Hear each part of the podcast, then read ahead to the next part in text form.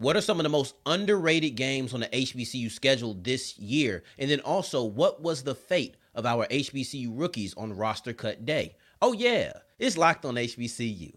Play my music. You are Locked On HBCU, your daily podcast covering HBCU sports. Part of the Locked On Podcast Network, your team every day.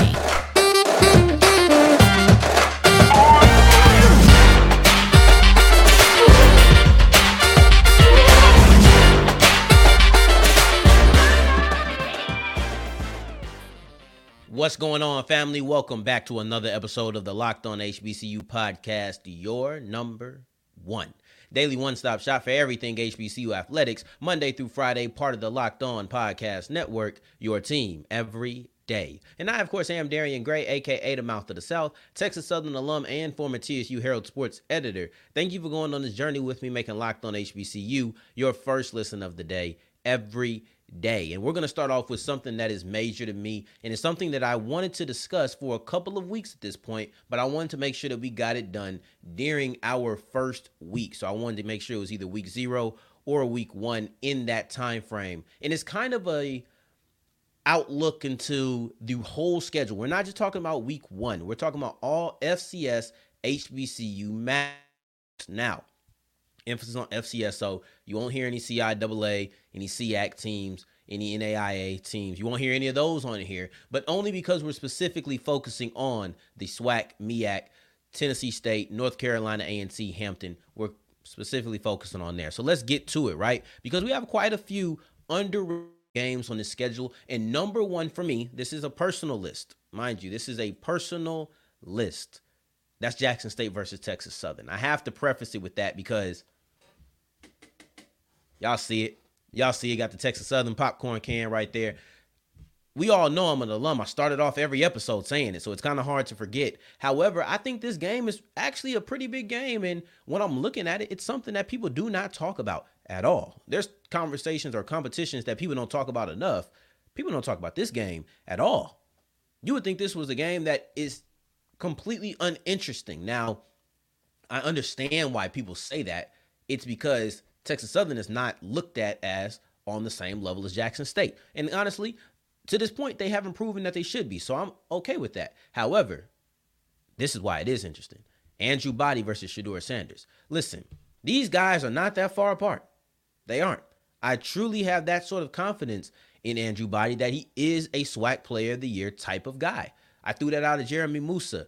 Um, I didn't quite throw it out at D Davis, but you know what? We can put him in a category too because it's early. You want to have more people in the conversation. I, am telling you right now, when the season is over, it's not going to be just Shedeur Sanders. It might not even be Shedeur Sanders. Who knows? However, I do know that going into the season, you have Shedeur as the first team quarterback. You have Andrew Body as the second team quarterback. And those are the two preseason all SWAC quarterbacks. Now they get to go toe to toe. Anytime you get the two best quarterbacks in a division, in a conference, in a league, in a nation. This is, and you could argue that these two are two top quarterbacks in the nation when it comes to uh, HBCU quarterbacks. They are up there, right? So they're all in that conversation.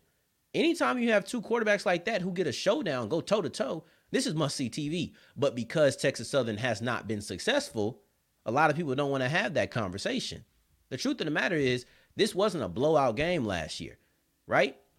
So even if we want to take it to that team metric, which I do believe is going to listen, I think that know the pack right now, kind of how Aqeel, like Aqeel Glass had Alabama A&M, they weren't top two. So and there's I think there's a little bit more quality teams in the West this year than the East last year. So we'll see. We'll see. I still think Alcorn, uh, Southern, Grambling, I still think they're all gonna be quality teams. I could put Texas Southern at four, but t- but they have the best quarterback might not let him win SWAC Player of the Year. But don't get it twisted. He is of that cut. I mean, he is cut from that cloth. Let's not get it confused. Andrew Body versus Shedeur Sanders makes this must see TV. Next is Prairie View versus Southern. And this is another one that I don't think is talked about too much. Prairie View just lost their head coach to Southern. Prairie View won the SWAC West last year, while Southern is projected to win the SWAC West this year. And some could say it's because of Eric Dooley. I came on and said, listen, the impact of Eric Dooley cannot be underestimated or understated. All right. But here's the thing you're returning the coach. You're also bringing J- uh, Jason Dumas. And then you're also coming on and you're playing the team that is projected to take your spot, right? The famous, the iconic, the legendary Ric Flair once said, to beat a man, you got to beat the man. Now, I understand that's not always applicable in team sports, especially when you're rolling over from year to year. But here's the thing Southern is going to need to need to beat Prairie View. And I'm telling you right now, Prairie View is not going quietly. If Southern beats the brakes off of Prairie View, that's speaking volumes because I can't tell you for fact, but I can tell you as nearly fact as somebody who's not inside the organization or inside the school, Prairie View is going to be extremely motivated. This arguably could be the best game that Prairie View plays this year because they're going against Southern University. So now with them having that extra motivation of I got to beat that coach. That coach left us for what is perceived as his dream school. You gonna leave me? Now I gotta come and beat you. I gotta spoil this right? Because that game is at Prairie View. I got to spoil this homecoming, period. So I think that's definitely a game that a lot of us need to look out for. I got one more for you before we go into a break real quick. And that's Alcorn versus uh, Stephen F. Austin. And it's one that my uh, my uh, one of my favorite, excuse me, one of my favorite games of this weekend because it is impactful. And I told you that I was going to read off some of the viewer listeners and what they had to say. They tweeted me. I appreciated that. Um, if you saw, if you left a YouTube comment, I didn't see it when I checked in the middle of of today. I'm sorry if I did not get it. Um, but leave one down here. Leave one down here, right? But SFA versus Alcorn is one of those games where it's a statement. Like my guy BJ Jones said in the tweet, and I'm going to bring it up. This is a statement game. This is a game where you want to show everybody in the FCS what you can be. North Carolina versus FAMU was kind of a statement game for a multitude of reasons. One of those reasons was the fact that, you know, there was 20 players missing, you still came in and you got competitive. I thought that was impressive. However, it was also a statement game to yourself of saying like I can compete. Look what we did. It was more individual when you're looking at it. This is a team. SFA is an FCS program that Alcorn likely feels like they can come in and beat. Jackson State, Jacksonville State, excuse me, came in and beat them but that does not mean that Alcorn is going to just run over them. Matter of fact, I highly doubt they're going to be the favorites. You know, I just don't expect them to be. But if you beat this team, it's going to show you why they were a top 10 team in the country when it comes to FCS. I don't care if it's 0 2 now. This is still an impressive win. When speaking on this, you have to say if. You have to say if because it is a game that's tough. It is a game that if you come out and you say, oh, yeah, we knocked them off, now you're showing, okay, that's SWAC West because I already think they're going to be in that conversation. But I think a lot of people are kind of just rolling with with Southern. But I could be wrong. We're in that conversation fully. Don't just give it up to Southern yet because Alcorn is still in that conversation. I think that's something that's on the hook. When you look at the stakes that are attached to this game, the ability to put the whole FCS on notice that we are one of those schools that can be very competitive and don't think that, oh, that SWAC school ain't going to touch us. No, these are one of the things that are up for stake, and that's why I believe it is an underrated game. Going forward, I have one more, and then I have some of the viewer submissions, and I appreciate you guys. You guys really showed up and gave me about nine, ten, uh, and I'm going to read all of them off. So I appreciate that. But going forward, let me tell you about Bet Online. Now, I don't know what the odds were on Chauncey Gardner Johnson getting traded, but I'll tell you, man, that had me sitting in my chair in the middle of the day just. I was soaking. I was soaking. I listened to my guy Ross on Locked On Saints. I listened to some of my other local media. Made me feel a little bit more, you know, accepting of the fact that one of my guys is gone. Man, that was a bad one.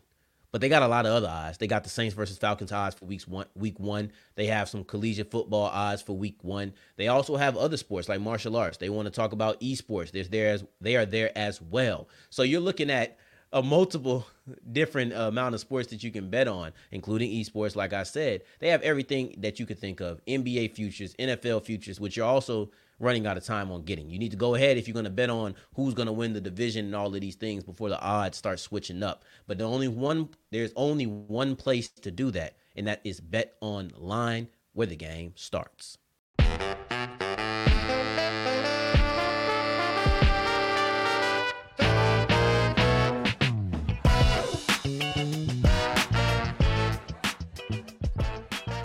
As we keep on rolling on today's episode of Locked on HBCU, I appreciate you for making us your first listen of the day every day. Now, we're going to continue rolling with our underrated games on the HBCU schedule. This year, we have one more before we get into the viewer submissions. And I lied. We got two more because I can't pick. I thought I was going to be able to pick, but I can't. There's two games, both involving North Carolina A&T. And there was really three in the in the in the ballpark, but I decided to keep one to the viewer submission. North Carolina A&T versus Campbell, and North Carolina A&T versus South Carolina State. Now, I picked these two games for a couple of reasons. One, when I'm looking at A&T versus Campbell, and we're going to talk about Campbell. Campbell is going to be a topic of discussion probably the first week of October here about what they really mean for HBCUs. They're not an HBCU, but what they really mean for HBCU football this year. And I think it's something that's interesting. And we'll talk about that when they face, I can't remember who they face on October 1st, but it is an, an HBCU. I think it might be Central. I think it might be Central. But when you're looking at the A&T Campbell game, these are the two teams that are projected to be the top two in the Big South, and it's the greatest homecoming on earth, October 29th. I would try to make it out there, but TSU homecoming the same day. So I, I gotta show love to my to my family, right? But here's the thing. The greatest homecoming on earth is one of the biggest spectacles in HBCU football. And you're adding the fact that let's just go with the preseason. This is kind of like a Big South championship game. This is a big game on a big event between two of the best teams in the conference. Wow. That is an underrated game because it does not get talked about too much. I actually heard a lot of slight for Campbell early in the season or early in the offseason. I don't think that's there anymore. Then the other game, A&T versus South Carolina State. And I just feel like this is the team that took over the mantle as, oh, I'm the top dog in the MEAC now that you're gone let's see what these two going against, right? That that's my my reasoning behind it. But I do want to get to some of the viewer submissions because there was some phenomenal answers in here, man. I thought that uh the burger popper, right? I'm gonna name out the people. Um, the burger popper, he said not a lot of people in not a lot of people are talking about North Carolina Central versus New Hampshire, a chance to get a signature win over the MEAC or for the MEAC over the CAA. I thought that was a good one. I thought that was a good one because everybody wants to talk about the the CAA. They're like completely opposites, right? So everything that we were talking about about the MEAC dying over the offseason, flip that. The CAA is growing rapidly, right? So I think it'd be kind of cool to see the dying conference get one over the growing conference. That would be kind of dope. Then DJ Heartless, probably my favorite answer. He said probably Howard versus MEAC or excuse me, Howard versus Morehouse, bringing HBCU football back to New York. I said, you know what? I love it. I love it because this is two prestigious HBCUs going against each other and bringing this back in a way that, hey, let's talk about the surroundings of the game. I love context. Like, what's going on in the field is amazing. But the context and the storylines around games, to me, that really sells things. Howard, Morehouse, bringing football back to the New York area and having it with two prestigious HBCUs who name rings bell nationwide. I loved it. I absolutely love it. And I think that was a great answer, right? So I didn't want to steal that one. Then you had BJ Jones who said SFA versus Alcorn. And then you also got the same answer from GA. And GA actually came back with a second answer as well. And he said Tennessee State versus Jackson State, which I thought was kind of interesting because the Jackson State game. And a lot of people don't look at Jackson State games as underrated. How could you say that? It sounds wild. Obviously, I don't think it's wild because I had Jackson State versus Texas Southern on mine. So I think that JSU games can be underrated. And I think that this one has a little hint of it because it's the last year of the, of the uh, Southern Heritage Classic. It's a game that I feel like is losing. It's, it's a rivalry that's really losing its luster. Yeah, I feel like people are not talking about it. I think that a lot of people think it's FAMU, Jackson State, South Carolina State, and those are the only two teams that are even comparable to Jackson State, FAMU, and South Carolina State. Everybody else is an afterthought. If you're not Alcorn and you fighting for Mississippi, or what are we really talking about? But I think that Jackson State versus Tennessee State has, in a way, became slightly underrated. Um, let's go to Malik uh, Obese. I hope I got that right. Oh my God, they're gonna kill me at draft HBCU. Um, but Malik, Norfolk State versus Sacred Heart, which could be a major win for Coach Odums. I told you I love absolutely love the storylines attached to it because, yeah, let's get a big win for the coach. Let's get a big time win where people like, oh, okay, maybe we should put some respect on the name of Norfolk State, right? So, anyway, let's continue rolling. We're almost wrapping up. Man, that guy Blue, man. Blue Bloods came on the show. He dropped three on me. I'm like, come on, man. Come on, man. He dropped me Tennessee State, Eastern Washington versus Eastern Washington, North Carolina Central versus Campbell, Norfolk State versus Sacred Heart. So we have another one of those repeats coming up. Central versus Campbell is something I also had mentioned before. So these are some of the the uh, teams and matchups that you gave, and of course I got to end it off with Gerald Huggins. First off, G, you know you're wrong. You know you're wrong for starting this podcast. I had to find out through through being tagged on Twitter, man. Come on, supposed to supposed to hit my phone, man. But anyway, Huggins said North Carolina Central versus North Carolina A&T may be the best HBCU game this weekend. I cannot wait to watch it. And then another listener, Alejandro Sosa, said, "Watch out for the running back, Bashal uh, Tutin, Tutton, I think it's Tutton, uh, number 33 for AT&T, A&T. Jesus Christ, what is wrong with me? I'm off today. But yeah, North Carolina Central versus A&T is definitely a great game, and I think I probably will look at one of those storylines because there's a storyline about the defensive staff between each team that I actually think is kind of interesting. And I'll try to put that in there somewhere, probably at the end of Friday's show if not somewhere in Thursday's show. We'll see about it. But those are the people who sent it in. I'm going to start doing this more often. I'm going to start having listeners comment. I want to make you a part of the show. Let me know if you like this, though, where I'm just reading off what people said as a part of a segment. I really think it's fun, and it's a nice way for you to feel like, oh, the mouth of the South heard me. The mouth of the South wants to bring everybody on the show. So that's what I'm here for. Going forward, we're going to talk about the fate of our HBCU rookies. We had seven guys that we were looking for. Let's break down where each guy landed and why this is not the end of the road for any of them.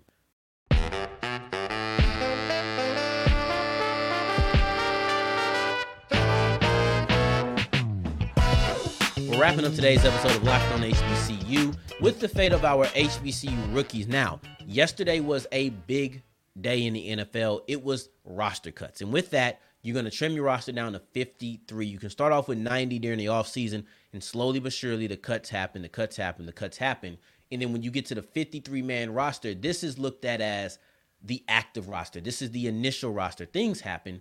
Sometimes teams have to put a player on the on the roster, then put them on IR. So then you can just because you're not on the roster right now doesn't mean you won't get on the roster before week one. And just because you're on the roster right now doesn't automatically mean that you'll be there week one it's always in flux. See, roster day or roster cut day is important for about probably 10 to 15 people who are on that bubble. That bubble of, you know what, you might make that 53. There's probably 30 some odd players on every team that knows they're making a roster, but then you have those other 23 players who like, I don't know if I'm to make it, right? This is important for them. And all HBCU players, for the most part, uh, HBCU rookies are on that list. We're to list off the seven and that is Markquese Bell with the Cowboys, James Houston with the Lions, Shemar Bridges with the Ravens, Decobie Durant with the Rams, Joshua Williams with the Chiefs, Ja'Tyre Carter with the Bears, and the De'Shaan Dixon with the Jaguars. If there's somebody on this list or somebody who isn't on this list that you want to know, leave a comment. I'll look up their fate and I'll share it with you as soon as I see it. But these are the seven that I've been looking at and keeping my eyes on to see what they're going to do. So let's go through them one by one. Markquese Bell was a roster lock who was told to us, or at least that's what was told to us by Mar- uh, Marcus Mosher. It was true. I think that Bell has done so much during the preseason, specifically in that that second preseason game, and he got an interception in the third one as well. So Bell's been making a lot of headway or headway. So this comes by no surprise, and I'm not just talking about the fact that I loved his talent coming out of the draft. It's not just that. It's just the fact that he's actually been producing really freaking well when we're talking about in the preseason. Now let's go to some of our drafted guys. We want to start off with Decobie Durant, or let's start off with Joshua Williams because he led the Chiefs in tackles. I've heard really good things about him throughout the preseason. He made the roster. That was not a surprise. I knew he was going to make the roster based off where he was drafted. A fourth round pick who I felt was there to help bolster that that secondary. Somebody who could be a, a future impact player for them. They drafted another rookie corner in Trent McDuffie. So I don't know how much time he'll play this year, but I do think we'll see Joshua Williams on the field, and it might not only be through special teams. Going to Decobie Durant, we know what he's about, man. Kevin Durant's cousin. He came out, he balled out in the second preseason game, got his hand on the ball. He didn't come down with it. He got a sack. This guy was playing, and he's somebody who has been really producing in camp. It's, it's important when you produce in camp and then you also measure up in the games because now they know, okay, you're not just a camp guy. You can do it against other players as well. Let's continue going. Ja'Tyre Carter, he made the team for the for the Bears. I kind of felt that he got some first team reps at the beginning of practice. Also, they're kind of trying to revitalize their offensive line, trying to give Justin Fields a little bit of protection. I felt as if he was going to make this team. I don't know what gave me such confidence, but I did feel like he was going to make the team, even though I wasn't really able to catch much of the Chicago Bears during the preseason. Something about his placement toward the beginning really made me feel like this was a roster spot that was meant for him. He just had to make sure he didn't let go of the grip. Now we're going to go to James Houston, who unfortunately did not make the team. And he was somebody who got a lot of praise, the best player on the field in the first practice, right? But he just didn't get on the field during the preseason. He just didn't get many snaps. I think he got 14 snaps in the last preseason game, nine of which were on defense, five on special teams.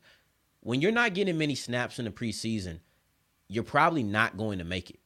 You know, and maybe they're trying to stash him. That's a that's a case where you know you're not going to put him on your team, so maybe you try to stash him on the practice squad. This is the first guy we're talking about who didn't make the, the team. I believe that James Houston is a practice squad player. He had a lot of potential. It seemed like Dan Campbell liked him. I know that we liked him here, but he generated a little bit of buzz. The coach seemed to like him. They just have a lot of linebackers in that room. So I could genuinely see him being a practice squad player. And maybe they even try to work on where exactly we're going to put him. Are we going to put him as a defensive end? Are we going to put him as a linebacker? Are we going to try to make him where he can really be that versatile to play both?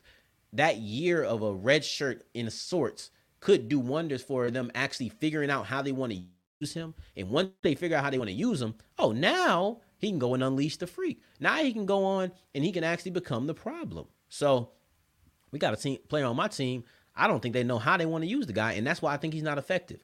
Let's figure out how you want to use the guy first, and then let's go. Now we're gonna go to. We talked about Durant, Williams, Carter, Houston, Bell. Now we can go to Shemar Bridges, my man's man.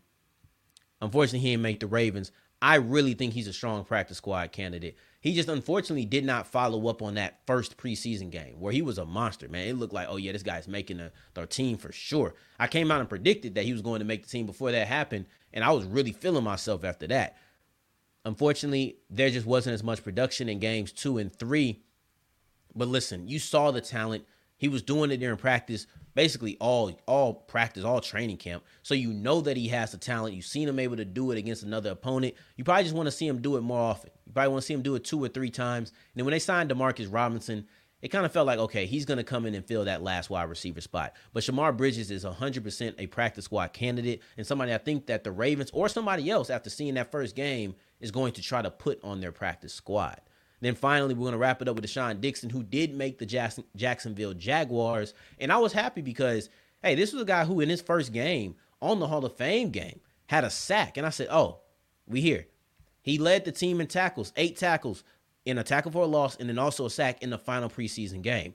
This is a player who, when you look at his preseason production, two out of the four games he played jump off the screen to me. I seen him producing two out of the four games. So I kind of was confident that he was going to make it. Mind you, these two players who did not make it in Houston and Bridges, it doesn't mean they won't make the practice squad. I actually believe both of them are good practice squad candidates. It's about getting there, though. We'll see if they do, if they're not picked up by somebody else. But that's our show. I appreciate you for making us your first listen of the day. Every day for your second listen of the day, make sure you are checking out our conference shows like Locked on ACC, Locked on Big 12, Pac 12, and then SEC. I'll be back tomorrow with our favorite storylines or my favorite personal, right? We're not even going to go with rankings. My personal favorite storylines going into the 2022 season for all HBCUs. Now, with that being said, in the meantime, in between time, you can follow me on Twitter at South Exclusives. Until the next time that we hear each other, family, take care, stay blessed. Peace.